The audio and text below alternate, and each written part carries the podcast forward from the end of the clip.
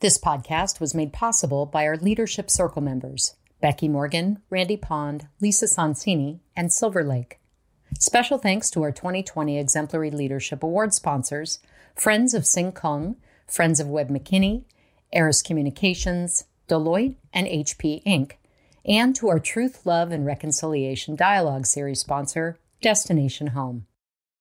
Welcome to the dialogue.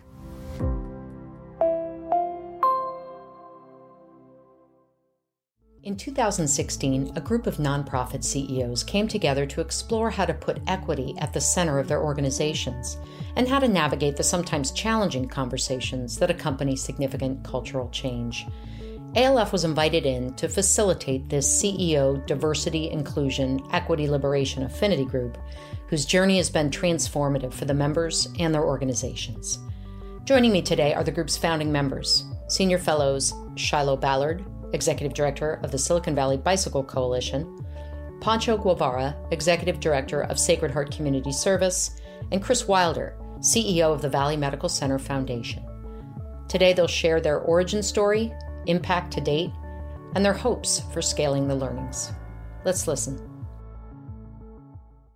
So, Chris, Pancho, and Shiloh, thanks so much for being here today. Pleasure. Great to have you in the space. I know you're not on the orange couches, but you know this is a close second, right? It's good. Shiloh, why don't we start with you? Where did the work of the CEO DIEL group start for you? Yeah, so uh, when I originally came into my role at the Bike Coalition, running the organization, for a variety of reasons, I had an interest in centering equity in the organization's work. And I was a brand new executive director, and I didn't know how to do a lot of things, and that is one of them. Um, so I immediately started reaching out to folks to ask them, uh, how does an executive director go about centering equity in their work? Um, and for the Bike Coalition, this is an important question because um, there's lots of examples that I can use where you know, we are not meeting our goal of 10% of trips by 2025. We're not on track to meet that. Right. Um, and when you look at the demographics of who's riding, it becomes very clear that Mm. we're never going to get to that goal if the work that we're doing is only attracting a certain segment of the community. So, from a business case perspective, it was very clear that we need to, to better understand you know what are we doing right and wrong in terms of meeting that goal? And then of course there's the moral imperative side of it that this is just the right thing to be doing. Um, so I, I set about reaching out to good people in the world that run nonprofits and asking them hey how, how do you do this? What's what's the playbook? And i found out um, at least for the folks that i was reaching out to there was not a playbook. Um, and so i then um, stumbled across one of our partner organizations, Bike East Bay. And they were well down the road of looking at this question. They had found that um, despite their best intentions of um, trying to deliberately recruit a diverse board, they they were successful in recruiting um, diverse folks to their board, and they were unsuccessful in keeping those folks on the board. And so it caused them to do a bunch of self reflection amongst their board members. And so they brought in a consultant. Um, that consultant curated a bunch of readings, and um, that leads me to answer your question, which was I then got a hold of these readings and started um, reading them all and became very uncomfortable with how they were making me feel. I needed people to process this stuff with. She wanted to make other people uncomfortable too. exactly. Have I Does misery succeeded? love you? No. and it sounds like, you know, as part of the origin story here of this group coming together, there was a thought of, well, maybe, you know, we as white people should sit together and wrestle with this. At what point did you all decide that eh, this is something that we need to be in community on and actually learn from each other on and bringing in nonprofit leaders of color as well? when I went through the process that I went through, um, uh, I actually I learned the most sitting with young women of color, and these were young women of color that considered me a mentor, and we'd have coffee. And little did they know, I was learning so much more from them than they were from me, probably. Um, but over the course of those conversations and through all these readings, I realized, oh, it's not cool to be burdening um, people of color with like help me be a better white person. And so it was from that realization and those learnings that I was like, okay, we need to get together a bunch of white people and we can all learn together, process together. We won't burden other folks. Um, and so I started vetting that idea with uh, other folks. And, you know, for a variety of reasons, I think people were just uncomfortable with that notion of just a bunch of white people sitting in a room. exclusive, kind Right. of, yeah, right. Well, I, I, I'm not sure I've mentioned this out loud before, but I probably would have thought, well, but if we don't have any people of color in our group, then I'm probably not going to learn what I need to learn in a direct way with people actually challenging me and, you know, coming at me and my assumptions getting blown up and all that.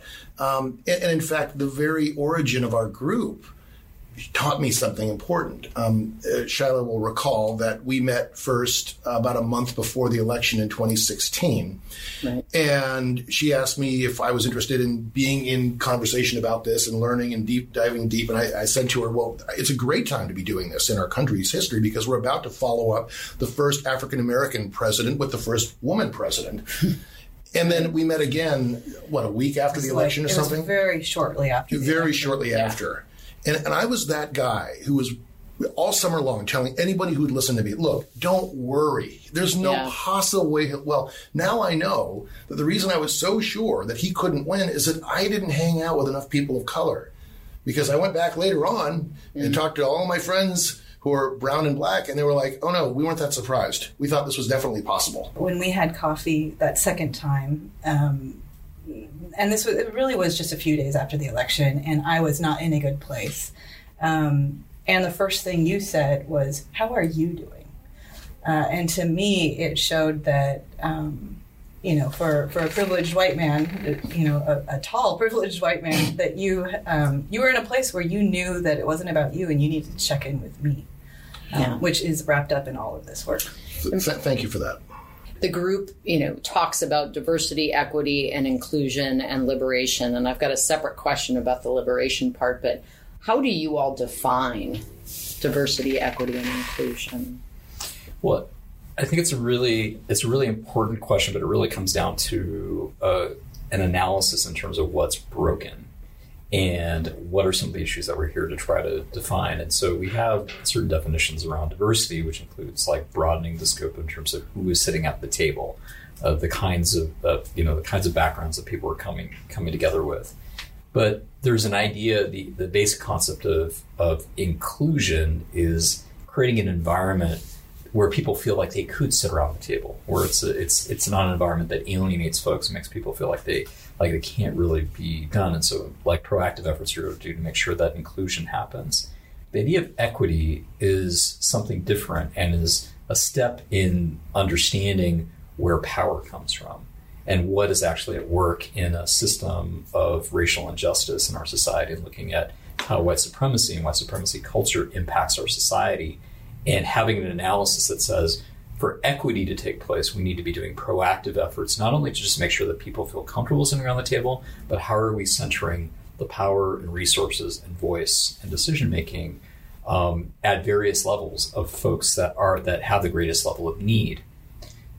The concept of liberation is one that evolved from that, which is saying if we take that one step further and said instead of just saying we as an organization function to try to correct these types of issues and we're listening to folks and we're creating those environments where we not only have let's say a diverse staff or diverse board of directors but we're actually proactively not only partnering with community but putting their voice and power at the center of our decision making and making sure that our systems are accountable to community in a different way. That construct is one that we've been grappling with as we look at how race and racial injustice that permeates everything in our society really comes to bear. And the idea of liberation is really about that. And how are we moving further along that spectrum? In fact, we will joke in our team about how diversity is the least of our conversations. Mm, it's actually too basic for us to be able to talk about. Even inclusion is saying, like, well, that's fine. But really, the conversations that we're having um, on a frequent basis, not only in our space together, but in a lot of other spaces, is being able to talk about and normalize these conversations about how this system that says, hey, this is the way things are, this is how they should be, um, and what are we doing to try to change try to change how we um, how we have dialogues and how we bring people into power into conversations about um, about uh, our work and how we show up with our positional power in different ways. And we're analyzing you know in our own ways like how we operate with privilege and, and how we don't. We we know what happens when you don't do that right? As the uh, head of a nonprofit is that you recruit board members uh, who are um, people of color and they don't stick around. And Right. that's one way that shows up. I, i'm the least articulate about this but the idea of, of, of decentering power and, and shifting power in a, is, you need to do this so deliberately because white supremacy culture which is built into the fabric of our country in ways that I began learning when Shiloh invited me into this conversation. I, I knew some of it, but I didn't know what I didn't know. Right. And um, and the thing about white supremacy culture is that it's working exactly the way it was designed to work, and so it's going to take a lot of work to dismantle it bit by bit, piece by piece. It starts in here in our in our in ourselves, and then goes into the organizations we lead, and then it's the coalitions we build, and it's hopefully the community at some point. But um, this system was designed very deliberately over a long period of time to do exactly what it does. I appreciate Jay Smooth's video that's gone viral a bit, right? Just about, you know, this isn't a one and done. It's not a check the box training that we all receive, but it's, you know, we need to be able to say to each other, hey, you have a little racism in your teeth, right? And um, I, I quoted that at a panel I was on recently, and I had several younger folks, people of color, come up to me and say, What was that video again? Where is that? You know, I just think there's a hunger for us to have permission to be comfortable or maybe a little uncomfortable, but be able to talk about it, to have the vocabulary and to have the language to talk about it. And different organizations are on different, you know, spectrums, right, in terms of where they're at in their exploration and journey and evolution of this for sure. It, in particular, it's a challenge for those of us that are in positions of power to be able to grapple with that because we were able to get our positions of power because we know how to navigate these systems of white, white supremacy, how we're able to talk in a particular way, write in a particular way, be able to uh, show up in different spaces, to be able to have these different things that give us permission to be able to be in these particular spaces. So, especially when I hear about young people that, that are that are struggling with these issues and don't feel like they have an opportunity to be able to talk about it, explore it, because they affect, they feel it, they know it, they experience it, and and it affects all of us in different ways. It's really important for there to be those places and spaces like like this particular network where we're actually talking about it and how it affects our positional power, um, and how we're able to curate different kinds of environments within those places and spaces that we exist and exert power as well. And it's a challenge to be able to do so. One of the things that we started in 2006 at Sacred Heart was showing up for racial justice, which is a group of people, primarily white people, that are actually working on unpacking how how whiteness exists in their lives, how white supremacy culture exists in their lives, and they work on that. But I think the difference about this space is that you have not only you have white leaders, but also leaders of color that are trying to un- understand and unpack how we're able to deal with these issues in not just in our lives and our families and our work, but but in our positions of power and authority within a larger social sector. Right. And and I wanted to also um, talk about a, a a real life example of how this stuff shows up. And I think that's that's what's helped me the most with this group is being more apply cog- it. yeah, Yeah. and being more sensitive and cognizant to where racism is showing up or patriarchy or whatever you know whatever um, it may be the biases and racism isms that are out there. Um, so right now. Uh, my board is going to be our board chair is rolling off um, and uh, stepping down or so the vice chair probably will get uh, elected to chair. Sure. It means we need to backfill a vice chair role. Now, what we could do is simply put out a call to the entire board and say, "Hey, we have this opening. Who would like to play this role?" Um, knowing what we know about um, men and women and people of color and white people, probably the folks who are most comfortable speaking up and saying, I could lead this organization, are going to be um, white men. Um, and I love white men, first of all. Let me make that very clear. Just to be I have one at home, and he's Yeah. wonderful. Yeah. Um, um, and so we know that, and yet there may be a young woman of color on the board who would make a much better vice chair. And so it's just that very process of like, do I just put out a general call to the board? Right.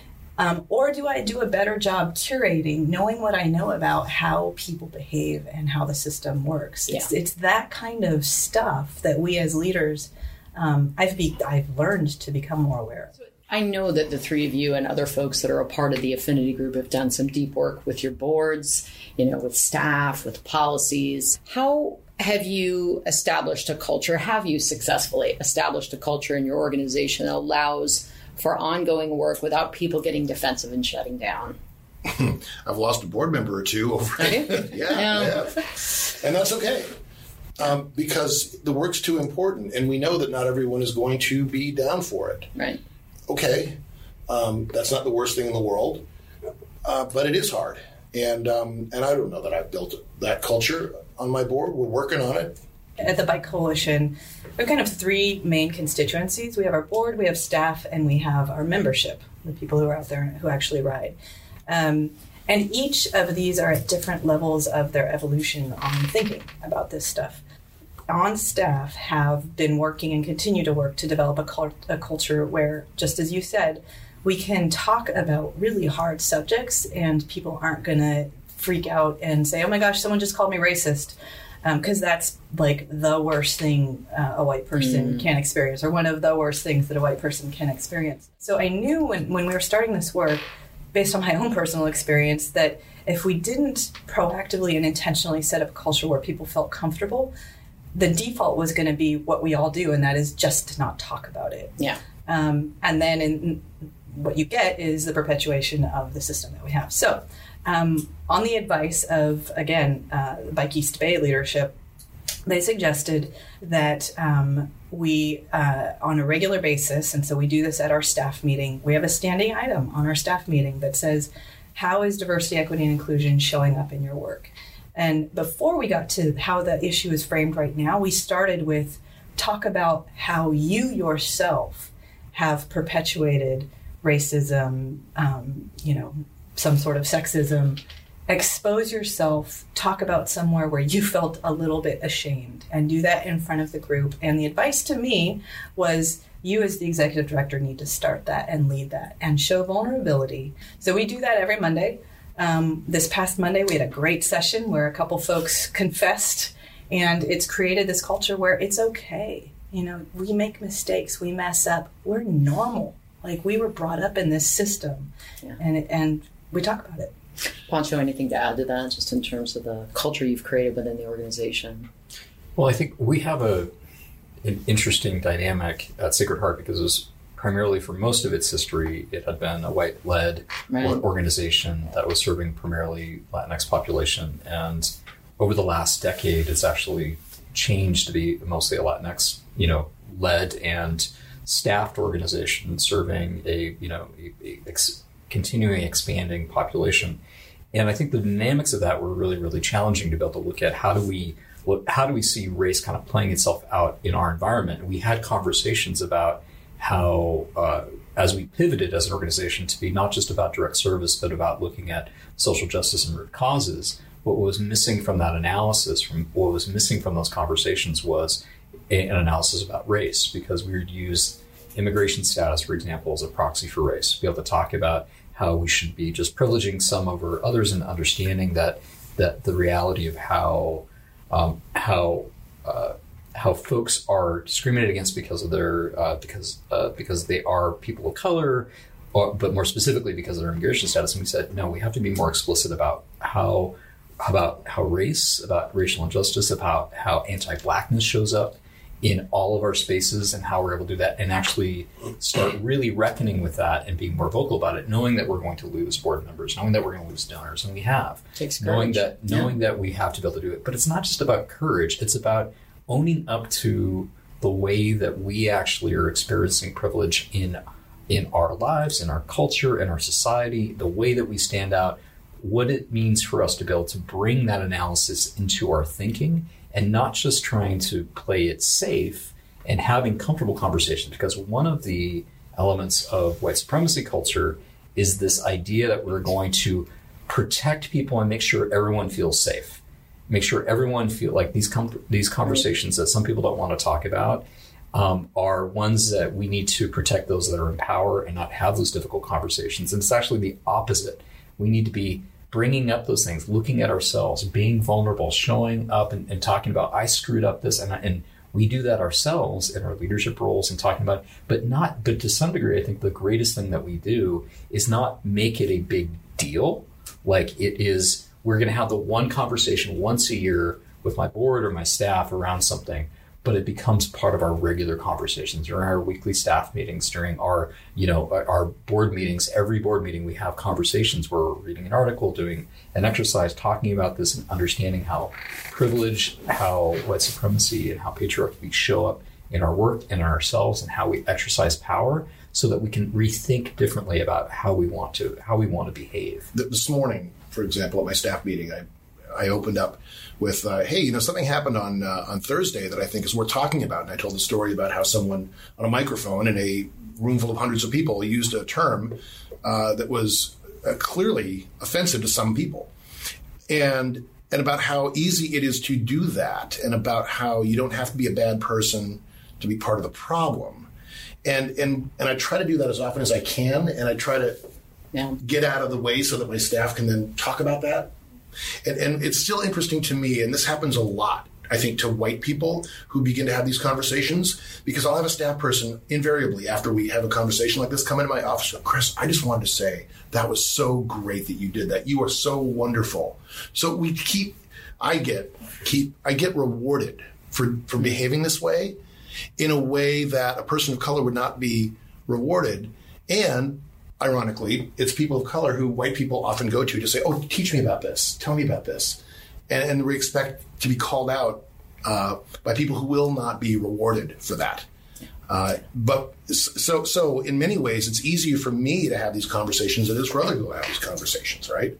You making sure that you're articulating these things that I don't have to in those spaces. It creates space for me to be able to be my more authentic self for me not to carry that burden into those different places and spaces that you're able to operate and therefore when i call uh, call somebody into a conversation about that was difficult that was problematic um, that something that someone says that i'm not just saying well he's just looking at it through a lens like the race card or he's being problematic or he's being difficult mm-hmm. and uh, and and i suffer the repercussions of that in terms of people saying, well, who do I feel more comfortable with? Would I feel more comfortable working with or providing resources to, to you know, Pancho and Sacred Heart or to, you know, Chris and, and the Valley, you know, Valley Medical Center Foundation? You know, like those types of things become part of the dynamic. So you being able to do that is an important thing and looking at that as your responsibility is an important uh, dimension to be able to add to our mix. I couldn't have done it 10 years ago. Yeah. In fact, I know I wouldn't because at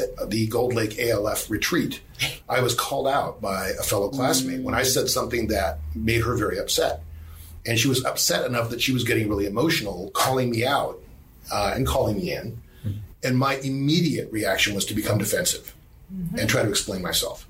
And it was this moment where I realized, like, that was so awful. Why did I have to do that? And it's the first time that I ever really looked at myself as like, oh, right fragility. I have that.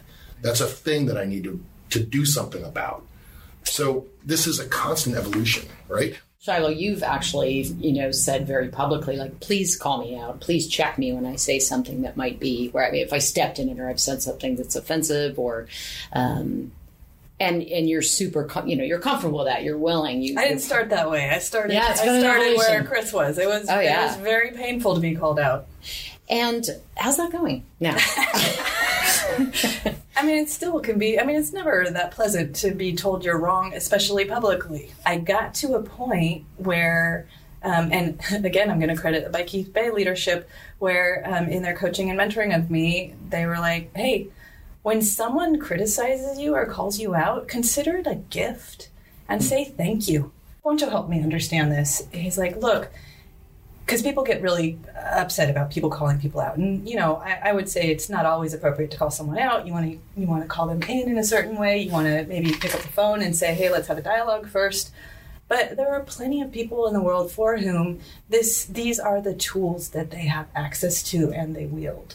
Um, and it took me a long time to understand that. I can pick up the phone and i can call the mayor uh, of san jose and he's going to call me back Um, there are plenty of people in the world that don't have that kind of access to power, and so they wield the tools that they have, one of which might be calling people out. Those of us who have access to power need to understand we need to be okay with people who get a little bit tired that they've been trying and trying and trying to change the system for a long time and being civil and sitting down and having a dialogue hasn't been working. So or, they're going to try waiting something else. for three and a half hours to, And to use their testify. two minutes of time that they're allowed in this organized civil, like, well, we let the community have their say. Then we went and did what we planned on doing anyway.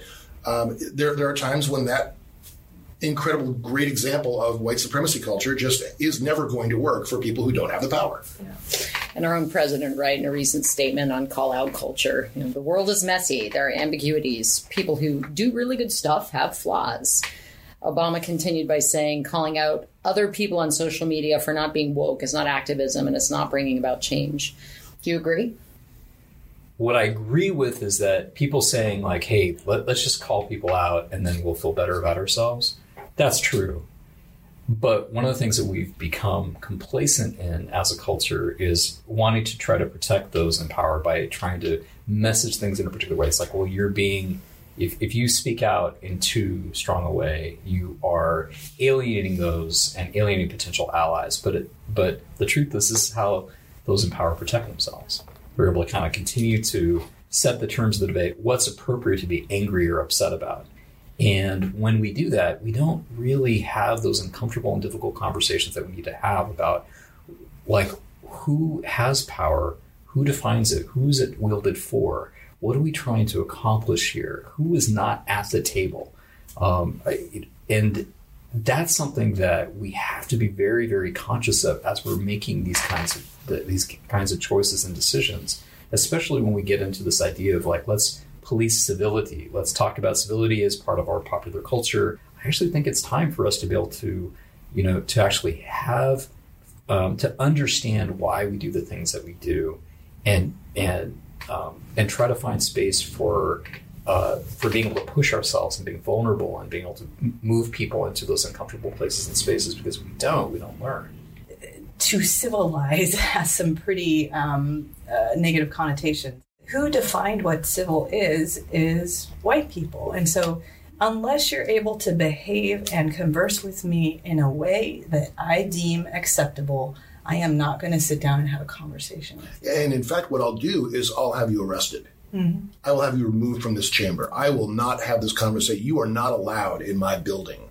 Like, wow. Because that is what happens. I mean, the other part of his statement had to do with the fact that they're good people that still have flaws, and I think that's that's part yeah. of what we have to Yeah. understand in each other. But uh, it, To be and- more forgiving is what I think he was saying. yeah, and, and not to look at things as being as being you know have this polarity of like there's good and there's bad, and then and and to feel uh, and to feel like you always stand on, on the side of good. To understand that we all carry within us the good and the bad, and how it. But I think that's where it breaks down for me is that we have to be strong and firm at being able to call out the things that are aren't working and and understand especially some of those that are that are in that that culture of like pointing the finger at those in power and saying why are you not doing something about this? That's not an unhealthy thing because that's how the discourse moves forward. And it's a reflection of people being left out of a process people being on the other side of it on the other hand those that have privilege and they say i'm woke or i'm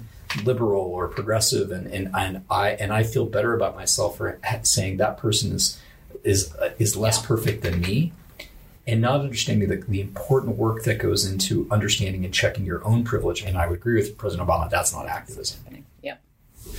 Chris, I want to ask you a question just about allyship. The Black Kitchen Cabinet here in Santa Clara County defines it as an ally is a person of a social group that stands up in support of members of another social group, resulting in a mutual benefit from our collective efforts to create a world that treats each of us with respect, equality, and dignity. Is this part of the commitment you made to the work, and how has it changed you, and how has it changed the way people view you? I'm now at a place where I'm actually irritated by the fact that people look at me and go, wow, Chris Wilder is willing to say that and he's willing to call this stuff out and he's willing to talk about it. What a wonderful man. Like I'm, I'm, if it's if that's useful because then people listen to me then fine but it is the commitment that i made early on when Shiloh and, I, uh, and I met about this if i learn a lot over the next several years and i don't do anything about it then it's nearly meaningless um, so so my role i think is to have these uncomfortable conversations especially with white men and bring them in to what otherwise may never be a conversation that they have because if we don't do something about this you know how it's going to affect white men? Not very much. Maybe not at all. They'll be fine. And so it's going to take work. And so I do my best when I am at my best to call people out, call people in, talk about these things with groups of white men. And um, where I fail, are times when I'm invited into a you know a, an all day strategy session on DEIL work or or a study session or a seminar, and I look around the room, and this happens all the time, Suzanne. Yeah. I look around the room, I'm the only white man in the room. Boy, have I failed because you know who needs to be in that room? People who look like me. Yeah. And when they're not there, then I've made a mistake. And you're the person who can get them there. Right. That's exactly the point. I've got this opportunity, right? You know, I'm a beer drinking, golf playing, you know, straight white man surrounded by people who look and act like me. And, and, and it's easy to call somebody out when they're about to say a racist joke. Um, it's it's better and more effective when you can call someone in for just a whole, you know, set of thoughts that they have that they've had forever. And if nobody challenges them on it, then they're just going to keep having them, and it'll be fine for them. That, that the, the Black Kitchen Cabinet statement that you just read is very interesting because it says um, that we're looking for, you know, an ally as someone who, who who engages in these kinds of things for mutual benefit. I don't know necessarily long term how white men necessarily benefit from this work, and they have to do it anyway. In my view, the, the moral imperative. Mm-hmm. We just we just have to. At least I do. It's not pie. Just because you have more rights does, doesn't mean that I have fewer rights. In a world of finite resources, uh, finite leadership opportunities and positions, there are a lot of white people who are just scared. They're scared of this. Yeah. And, and that's where so much of this comes from anyway. So you know what? Maybe maybe they're even right. Maybe if we do this work well, there'll be fewer opportunities for white men, and there'll be fewer money, and there'll be fewer Porsches, and there'll be fewer whatever. Uh, and that just kind of has to be okay. I'm sorry, it just does because things have been so wrong and so bad and so screwed up for so long, hundreds of years in this country. So I just don't want to not do anything about it anymore. I mean, I don't think about it as allyship as much anymore because I think about it as being co-conspirators in trying to dismantle a system that is really hurting us all. The fact that there's some that are privileged over others because of the background that they came from, that can't persist if we're going to be able to grow our community, our economy, being able to actually make sure that we're able to, you know, prepare another generation. We're just falling behind by stupid decisions that we're making. Why are we spending that much less on these kids? Why are we creating these um, these barriers and pathways and you know putting people into a criminal justice system in these particular ways? Why are we making land use decisions that are basically saying we are not going to let like anyone that has a low income that happen to be you know, mostly mostly you know uh, black and brown can't live in this community anymore. Those kinds of decisions are shooting ourselves in the foot over the long term. And if we are not able to have a courageous conversation about how our perceptions of race are at the core of that, then we aren't really building anything. What does grace and forgiveness look like in this journey? What a great question. the, the, the very term calling someone in rather than calling them out is important. Allowing someone to be upset when you've done it and be their friend anyway, um, because people have done that for me. We're all flawed, we're all imperfect, and so if we remember that when we are having these difficult conversations with people, you know, whether it's my dad or, you know, some guy I just met, there's a way to do it that I think is from a place of kindness.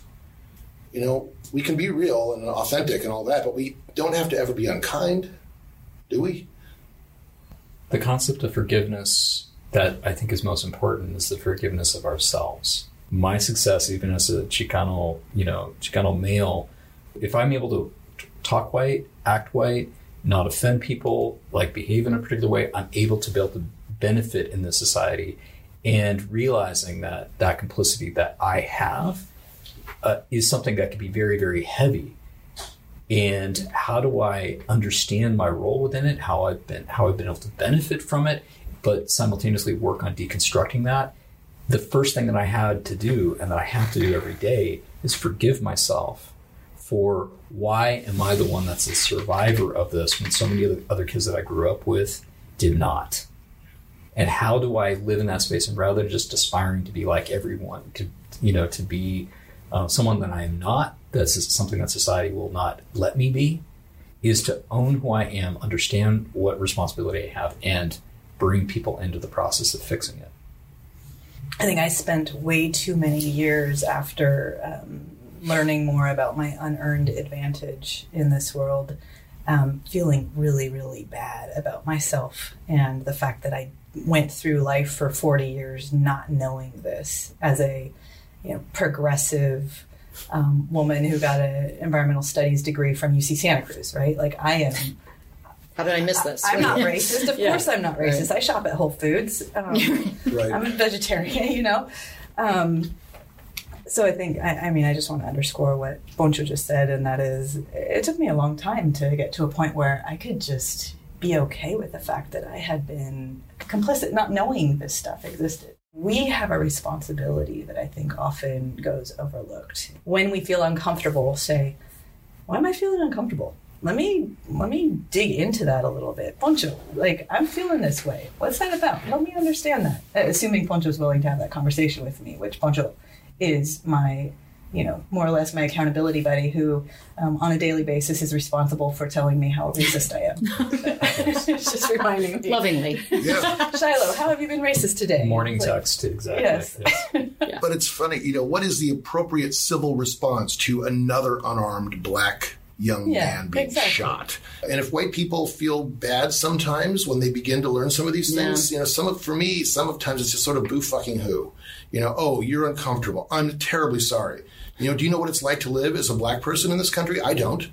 You know, but I understand it's really, really hard sometimes. Chris is like the punk rock of the CEO of DI. but, but actually, and I wouldn't expect no it less. Was, but, but it was exactly bands like Minor Threat and Seven yeah. Seconds that taught me as a teenager you don't have to feel guilty and bad about being white, but you do have to feel some responsibility for senior fellows, others that are listening to this podcast, like where do you start, mm-hmm. right? And that are interested but maybe afraid to explore this subject, to explore work in this area for themselves and their organizations. What's your go-to read piece of advice for them? I have an answer to this question because I, I struggle with this. Like, how do you invite people into a conversation about this stuff without triggering the immediate defensiveness that is going to shut them down and make them unable to then take, the, take those next steps? Um, and so I have some answers, and it's still really, really hard to get people to be open to these conversations. So the video that you mentioned earlier, because I think that um, lays the foundation for people to understand it's okay, we're flawed.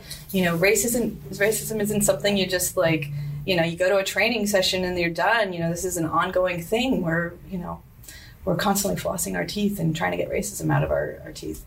Um, so that's the first one. And then the one that I felt was really um, catalytic for me was, um, and just Robin DiAngelo is wonderful. She, um, she is credited with coining um, the term white fragility. And she wrote a book called White Fragility. And I think that is a wonderful on ramp to um, folks like me just seeing things in a more real way. And you read that book and you're like, oh crap, I've done that. Oh shoot, I behaved that way too. And oh, there I am again in that book being super defensive. Um, so we're yeah. all flawed. we're all flawed. And she lays it out. She yep. has a wonderful That's way a of talking to white people and, and breaking things down in a way that I think people can hear. She's like my, my white woman whisperer. She's been really wonderful. I think for folks that are examining how these issues show up in their work and in yeah. their cultures is uh, Tema Okun's white supremacy culture article. And it's one that really examines like looking at these different vectors of like, this is how institutions are and how they function in ways that feel invisible to us, but being able to understand that there may be alternatives and ways of deconstructing that in a way that can lead us on a path towards kind of equity and liberation. And going back to 2014, if you haven't yet read Ta-Nehisi Coates' The Case for Reparations, it's not as much about reparations as it is understanding exactly what white supremacy culture and government sponsored racism looks like and where it shows up. And it didn't show up in 1865. It didn't show up in 1900. This is stuff that was happening very, very recently.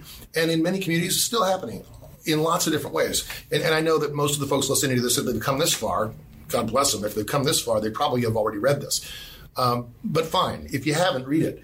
Uh, and then, you know, underneath articles like that, especially if you're reading them online, read the next one that pops up and read that one and the one after that and the one after that. I'm grateful to the work of this group. We've got a learning library on the ALF website too with a lot of different resources. I think these articles and books that you've named are, are listed in there too. You guys, it's been a really amazing journey, not just for you all, I know, I hear about, but from our, for our staff as well. And so we're just really privileged to be on it with you and uh, grateful that you've all decided to lean into the work and look at what you started.